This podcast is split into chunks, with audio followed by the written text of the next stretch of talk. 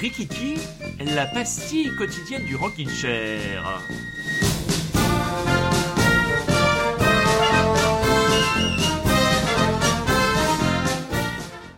Eh oui, déjà le troisième épisode du Rikiki. Ah, il fait beau aujourd'hui du côté de la région parisienne. Quel temps avez-vous du côté de Bordeaux, cher ami Eh bien, nous avons un très beau temps, mais accompagné d'une température un petit peu en chute, avec un petit vent qui fait que la, présence à l'ombre est un petit peu incertaine. Tout à fait, nous avons la même analyse, euh, comment dire, euh, météorologique. Euh, c'était le point météorologique du Rikiki. Donc, très chers auditeurs, très chères auditrices, bonjour bonsoir. Cela dépendra de l'heure à laquelle vous allez écouter cette petite pastille. Alors, hier, nous avons parlé d'Edmond Rostand et nous avons parlé jeux vidéo. Aujourd'hui, Rémi, nous allons parler de quoi? C'est toi qui ouvre le bal. Et eh bien aujourd'hui nous allons partir du côté de la littérature.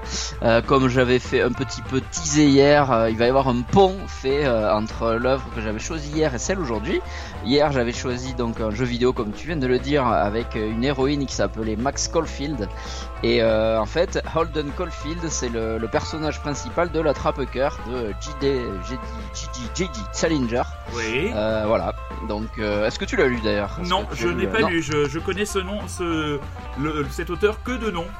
Donc euh, non, non, vas-y, euh, fais-moi le, fais le synopsis, s'il te plaît. Alors c'est assez simple, hein, le synopsis, c'est alors déjà c'est un livre qui est sorti en, 1951, donc voilà, faut quand même remettre dans, son contexte cette œuvre. C'est l'histoire de, de, Holden Caulfield qui est un adolescent qui vient de se faire de se faire virer de son lycée, de son lycée privé, euh, euh, et donc, avant de, rentrer chez lui un peu penaud et que ses parents l'apprennent, il décide un petit peu, euh, eh bien, d'errer dans la ville de New York, vu que ce lycée était en banlieue new-yorkaise et que lui habite à New York. Donc voilà, ce livre n'est que entre guillemets l'errance euh, de ce jeune garçon dans New York pendant deux jours. Alors c'est pas c'est pas un clodo qui va errer et qui va euh, lécher le bitume, c'est plutôt un, peu, une espèce de fils à papa, on va dire plutôt qui se promène donc dans New York et qui va, euh, eh bien voilà, va, fréquenter des bars, va aller voir quelques prostituées, va se saouler un petit peu, va aller dans des musées, mais tout en beaucoup critiquant les gens. C'est un, garçon qui n'aime pas grand monde si ce n'est sa petite sœur Phoebe et son frère décédé. Euh, euh, je spoil rien, on sait tout ça oui, oui, Oui, oui, Jeune frère. Euh, donc voilà, c'est un bouquin qui a fait euh, beaucoup parler, beaucoup beaucoup parler à sa sortie, qui a même été interdit dans pas mal d'endroits parce qu'il aborde des thèmes qui à l'époque étaient un petit peu chaud cacao, donc du décrochage scolaire, l'alcool, la prostitution, un petit, c'est un petit peu borderline. Le héros est un peu, c'est un peu un petit branleur quand même. Et surtout, on lui a reproché d'avoir inspiré en mal certaines personnalités. Notamment euh, Mark David Chapman qui a donc euh, tué John Lennon. C'était euh, voilà, il avait sur lui la trappe cœur au moment de, au moment du meurtre. Ou en tout cas, il avait dans sa chambre d'hôtel, je ne sais plus. Ainsi qu'un gars qui avait tenté d'assassiner Ronald Reagan en 81, John Warnock Winkey Jr. Lui, pareil, il avait aussi la trappe cœur pas loin de lui. Donc voilà, c'est un livre qui met en avant, on va dire, un anti-héros un petit peu, qui reste quand même assez soft dans le livre, mais voilà, qui qui a beaucoup inspiré, enfin qui a un petit peu inspiré certaines personnalités. Euh, c'est un livre qui se lit très très très très bien. C'est euh, c'est assez court, euh, ça se lit vraiment bien, c'est très chapitré, les chapitres sont assez courts. voilà, je ne sais que dire de plus si ce n'est que bah, je le conseille, il est trouvable de toute façon partout en poche.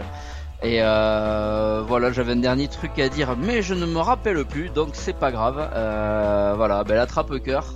Très bien. Euh, je vous le conseille. De toute façon, c'est un grand classique. Hein, je pense que je. Oui, oui, oui. C'est un livre dont je connaissais l'existence et je connaissais le nom de, de Salinger, ce, ce, double crétin de Beck BD. On a écrit un bouquin. exactement ce que j'allais dire. Beck BD revient souvent dans des podcasts ou des émissions où on parle de lui. Oui. Euh, bon, après, j'ai rien personnellement contre contre lui, mais euh, voilà. Moi aussi. Il, il a écrit écrit un livre sur lui d'ailleurs, je crois, sur oui, oui, Salinger.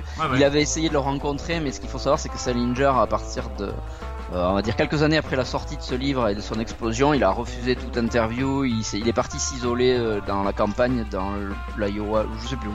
Il est parti s'isoler. Il était impossible à rencontrer et il a vécu comme ça jusqu'à la fin. Il a beaucoup écrit, mais n'a rien publié. Et il s'est toujours opposé à des adaptations de, ses, euh, de, son œuvre. Et donc, comme chanson, j'ai choisi euh, un des groupes que j'aime beaucoup, euh, que voilà, que nous aimons beaucoup dans le Rockin' Chair, qu'on a déjà mis plusieurs fois. Ce sont les Dandy Warhols, qui dans leur dans leur Je m'excuse pour Matou, je pense C'est pas grave, Hervé n'est pas loin. De me chatouiller la gorge. Euh, donc leur album Distorland de 2016, euh, voilà, ils ont sorti un morceau qui s'appelle Catcher in the Rye, qui est ben, ni plus ni moins que le, le titre original de la Trappe Cœur. Très bien. Dandy Parfait. Warhols. Les Dandy Warhols, Catcher in the Rye.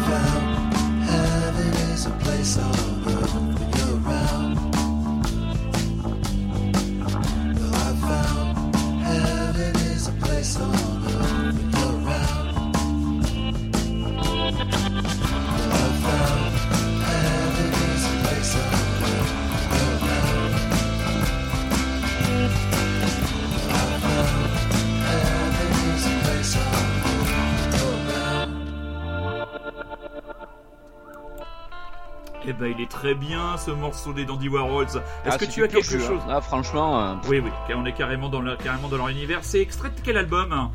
Distorland, leur avant-dernier. D'accord. 2016. Ok, très bien. Et tu avais quelque chose à rajouter, tu me disais Oui, j'avais oublié de dire un truc important, c'était que donc la trappe cœur est écrit dans un langage très familier, c'est ce qui en avait fait un petit peu sa particularité, et qui fait que la traduction, en tout cas de l'heure que j'avais, qui est de- des années 80, date un petit peu, et du coup t'as certaines expressions qui font un petit peu désuètes aujourd'hui, donc euh, c'est un peu bizarre au début, on s'y habitue, mais voilà, ça peut, ça peut surprendre un peu quoi. Très bien. Bon, en Voilà. tout- en tout cas, tu m'as donné envie de lire ce bouquin. Et nous sommes donc aujourd'hui dans une thématique euh, new-yorkaise, la grosse pomme. Et moi, je vais vous emmener dans une grosse pomme, comment dire, un peu plus où le sentiment d'insécurité est loin d'être diffus et est une réalité.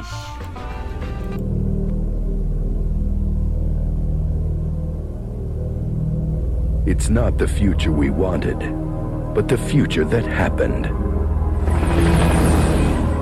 Once a great city, now a high security prison, designed to keep society's criminals in. But now, everything rides on getting one person out. The survival of the human race, Briscoe. Something you don't give a shit about. Kurt Russell stars as Snake Plissken in John Carpenter's science fiction action classic, Escape from New York. You go in, find the president, bring him out in 24 hours, and you're a free man. What if I'm a little late? And no more Snake Plissken. When I get back, I'm gonna kill you. with an all-star cast that includes Lee Van Cleef, Harry Dean Stanton, Isaac Hayes, Ernest Borgnine, Donald Pleasance, and Adrian Barbeau. Escape from New York is one of the best escape and escapist movies, according to the New York Times, and a trip worth taking, according to Time magazine. And now, Escape from New York is available in a special director's edition from New Line Home Video. Voilà, les- vous les, les plus, euh, comment dire, anglophiles d'entre vous auront reconnu la bande-annonce d'un film, d'un classique de la science-fiction, c'est Escape from New York, ou la version française New York 1997. Est-ce que tu connais ce film, mon camarade? Ouais, ouais, ouais. Est-ce que demain on va faire Escape from Los Angeles? Ah, Ah. je sais pas, je sais pas, parce qu'il n'y a pas. Alors pour ceux qui ne connaîtraient pas ce grand classique de la gargantuesque filmographie de l'américain John Carpenter, voici le pitch. En gros, en 1997, il y a une explosion euh, de la criminalité qui ont obligé les autorités à transformer euh, New York et l'île de Manhattan en prison géante. Donc, sous fond de guerre mondiale très proche entre la France et la Russie, v'là-t-il pas que l'avion, le Air Force One, s'écrase en plein milieu de l'île de l'île de Manhattan. Ah, c'est ballot. hein. Assez ballot, avec un fameux discours qui devait permettre de dénouer euh, la situation.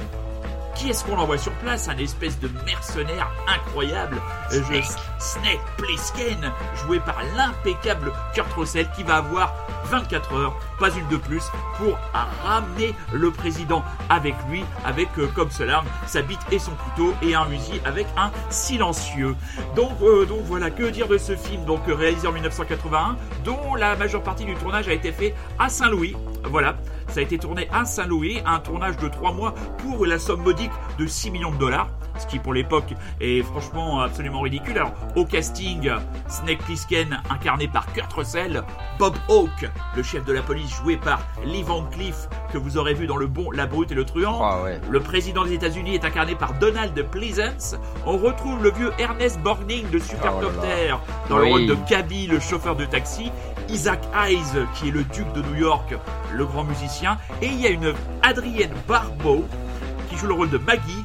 Mon Dieu, elle a du souffle, quelle poitrine Donc franchement, donc c'est un film euh, que moi j'aime beaucoup, que j'ai revu il y a peu de temps. Euh, c'est vrai qu'en termes de film de confinement, on est plutôt pas mal avec ça, même si on a de la chance de pas être confiné, par exemple nous en Seine-Saint-Denis, avec euh, beaucoup de beaucoup de criminels, quoique en ce moment ils ont plutôt tendance à rester chez eux tranquillement. Donc la filmographie aussi de John Carpenter est remarquable. hein. Vous pouvez regarder The Thing. là, dans sa filmographie, ça se situe entre entre deux films, entre The Fog et entre le premier Halloween. Voilà. Donc Ah aussi bah ma foi. de films euh, parfaitement anxiogènes qui permettent d'installer autour de vous et dans votre famille une ambiance parfaitement détendue. Il va sans dire que ce film, vous le regardez tout seul ou avec votre moitié, ou si vous voulez avoir la paix et que les gamins vous, vous fassent des cauchemars pendant des mois, ben vous les mettez devant New York 1987, quoique Carpenter a fait pire, hein. on pourrait mettre les enfants devant The Thing ou, euh, ou devant Vampire, l'excellent Vampire avec L'entre de la folie. L'entre de la folie, excellent vampire, avec Yves Régnier qui double le personnage de Jeff Woods, qui en rend euh, un statut quasi mythique. Et donc, pour illustrer ce choix très new-yorkais ce soir, eh bien, on va se quitter avec les Strokes, que nous aimons beaucoup. J'ai une anecdote, hein, Rémi, que je t'ai jamais raconté, que je vais raconter aux auditeurs, sur la façon dont j'ai découvert les Strokes. Euh, au moment de la sortie de l'album, en 2001, si je ne me trompe pas, j'ai été hospitalisé. Et à cette époque-là, pas de Spotify, pas d'internet sur les téléphones, comme ça. Et un de mes amis qui fréquentait le même disque que moi, il fait Ah, j'ai écouté un groupe euh, new-yorkais euh, plutôt pas mal, ça s'appelle les Strokes. euh, la prochaine fois que je passe au magasin, je te les fais écouter. Et je me suis retrouvé donc avec le téléphone dans ma chambre d'hôpital, avec mon pote qui était chez le disquaire et qui avait posé le combiné sur les enceintes et qui m'a fait découvrir l'album morceau par morceau. Voilà. Ah ouais, c'est comme ça, mal. c'est comme ça que j'ai découvert et je me souviens toujours. Tu me l'achètes et le lendemain, mon pote est arrivé avec cet album-là, plus un poste CD, et c'est le disque que j'écoutais pendant, pendant une de mes convalescences. Donc voilà, c'était la petite anecdote euh, rock'n'roll, euh, médicaux, euh, pour euh, clore cette émission. Rémi, merci beaucoup encore de ta participation et de ta sagacité et de sa lucidité. Tu m'as donné envie de lire L'attrape-cœur. Ah, ça fait plaisir. Ça fait plaisir. Donc, mes très chers auditeurs, ben, on va se retrouver demain. On va vous souhaiter une bonne soirée, une bonne journée. Et surtout, soyez curieux, c'est un ordre. Et restez chez vous. Allez, les Strokes, New York City Cops. À demain les loulous. Ciao. À demain Rémi. Ciao.